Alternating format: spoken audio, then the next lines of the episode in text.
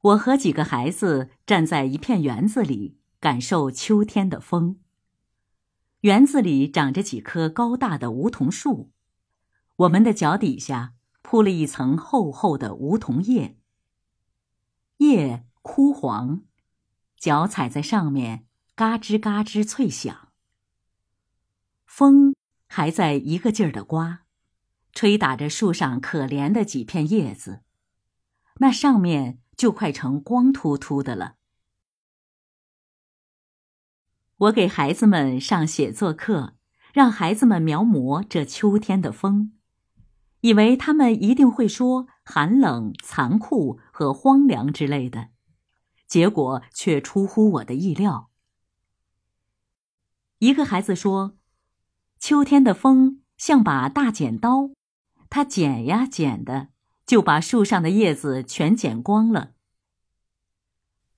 我赞许了这个比喻，有“二月春风似剪刀”之说，秋天的风何尝不是一把剪刀呢？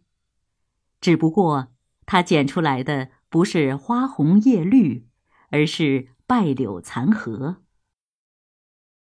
剪完了，他让阳光来住。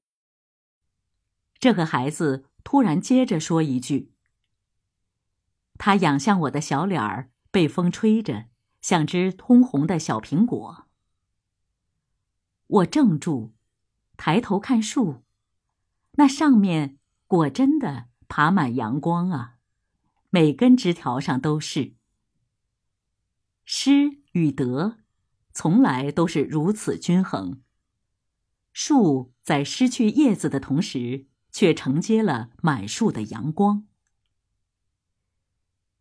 一个孩子说：“秋天的风像个魔术师，他会变出好多好吃的，菱角呀、花生呀、苹果呀、葡萄呀，还有桂花，可以做桂花糕。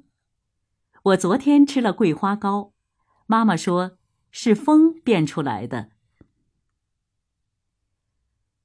我笑了，小可爱，经你这么一说，秋天的风还真是香的。我和孩子们一起嗅，似乎就闻见了风的味道，像块蒸得热气腾腾的桂花糕。